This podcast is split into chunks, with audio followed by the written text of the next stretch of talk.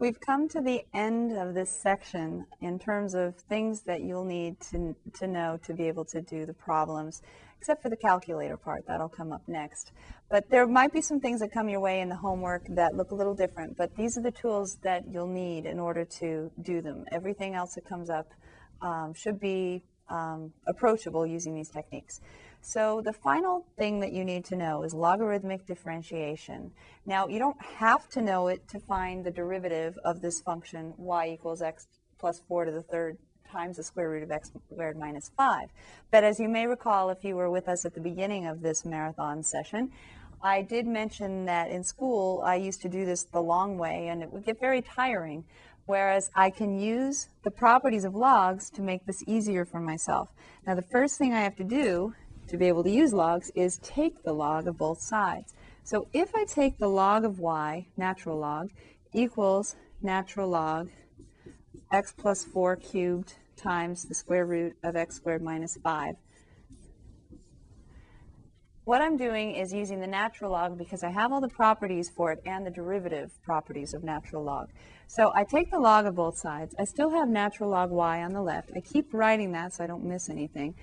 Next, I'm going to do, next thing I'm going to do is use the log properties to break this up.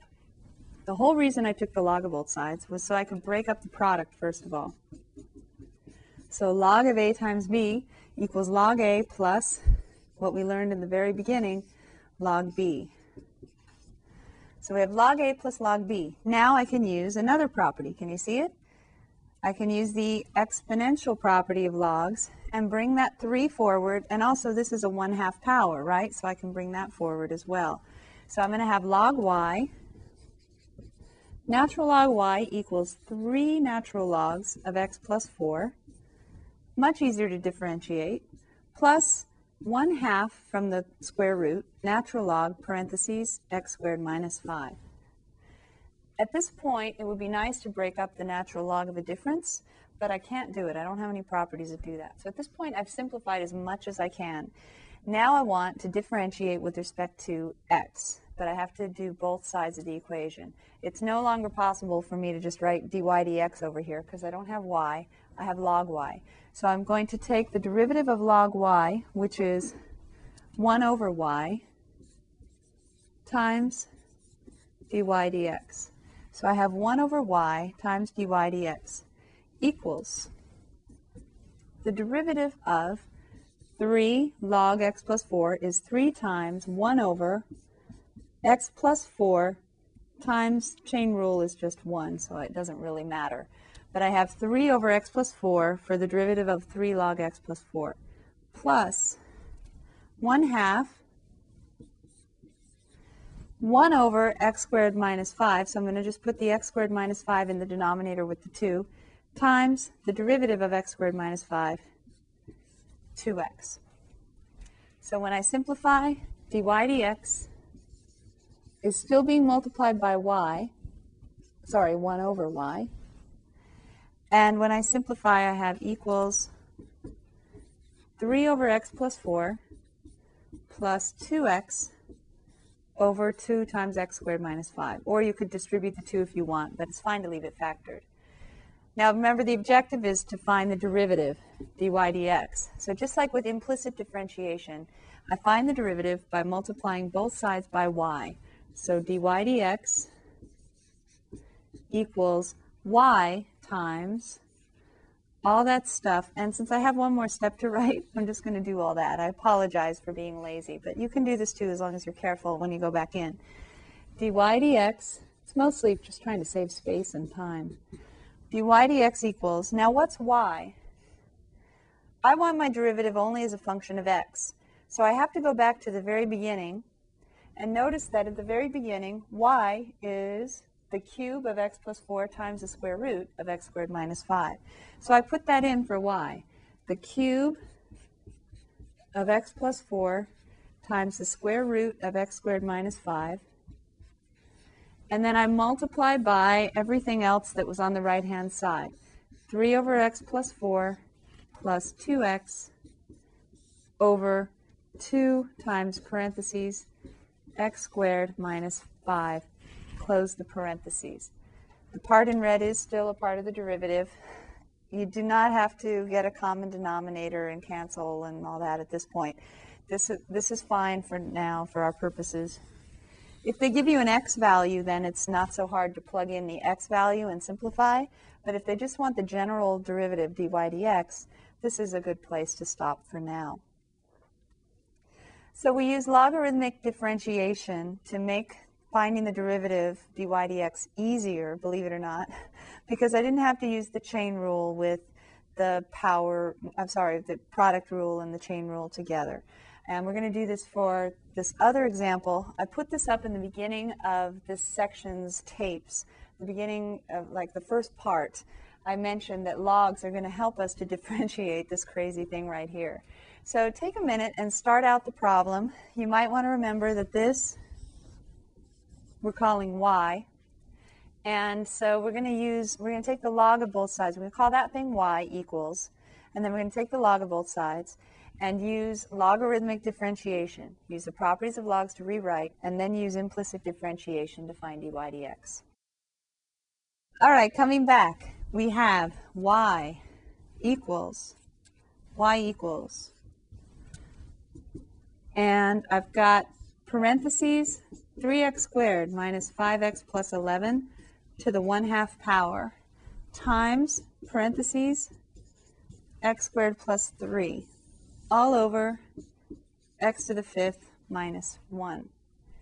I want to differentiate that, but what a mess. It's got a quotient, it's got a product in the numerator, it's got something inside a square root. It's a big mess.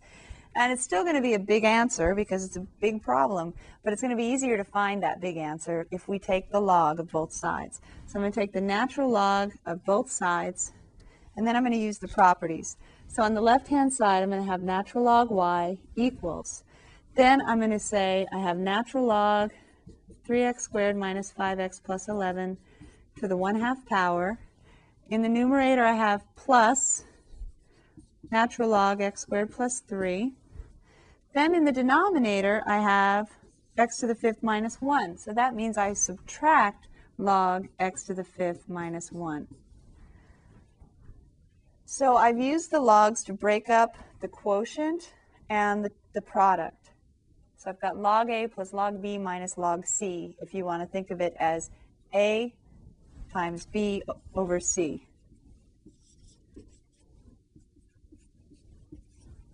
log a plus log b minus log c. Now I'm going to use the property of logs, the exponential property of logs, to bring that 1 half down, and then I'm ready to differentiate. So if you'd like, um, I better write it. 1 half natural log 3x squared minus 5x plus 11 plus natural log x squared plus 3 minus natural log x to the fifth minus 1. I want to differentiate with respect to x. The derivative of log y is 1 over y times dy dx equals 1 half is a coefficient, so I still write it, 1 over 2. The derivative of log u is 1 over u times du dx. So in the bottom comes 3x squared minus 5x plus 11. On top, I'm going to write in here to save space the chain rule part. 6x minus 5 plus, differentiating term by term, the derivative of log u is 1 over u times du dx. So using the chain rule, I just put 2x on top. The last one, minus 1 over u, would be 1 over x to the fifth minus 1. And you'd think by now I would learn my lesson. I, I like to put 1 over so you can see it, but really the chain rule ends up putting in the numerator the derivative of u. So the derivative of u is 5x to the fourth in the numerator. So in brackets in the numerator, I have the chain rule for each of these, the, the result of the chain rule. Now dy dx is what I'm looking for. I'm almost done. dy dx is y times all of that stuff. So it's y times, can we do this? Just this once? I mean, just this one part of the problem. I solve for dy dx by multiplying both sides by y. So I have y times all that stuff that was on the left-hand side. Right-hand side. Did I mention I'm dyslexic? I think it comes from being left-handed, so I think that left is right. Right-hand side. So now dy dx is y, but y is the original problem. So I have the square root 3x squared minus 5x plus 11. By the way, I'm just rewriting everything now. y, I'm writing from the beginning of the problem. I called it y so I could differentiate it better. That's y. Then I multiply by the right-hand side. I'm going to put it in brackets. And it's the first thing is 6x minus 5 all over 2, like 2 times 3x squared minus 5x plus 11. Then I have plus, these are easier, 2x, I'm going to run out of room, over x squared plus 3. And then, forgive me, I'm putting my third term right underneath, minus 5x to the fourth all over x to the fifth minus 1. y times all that other stuff. I'm missing a parenthesis. I'm going to step back like it's art and make sure I copied it correctly. It looks okay. So I will say that that's my derivative dy dx. It's certainly a big mess, but it's not nearly as painful to find that as it would be if I didn't use logs. Trust me on that one. If you don't, you can start differentiating that your way, meaning using the quotient rule first, then using the product rule, then using the chain rule, and see what you get. You probably uh, will have difficulty using all the algebra, because I would, going from what you started doing it that way to what I get using logarithmic differentiation.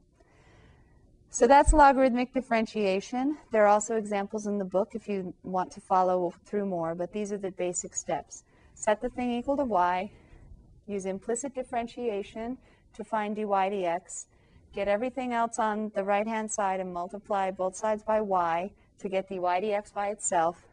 Then you have a lot of writing to do potentially, depending upon how complicated the problem was to begin with.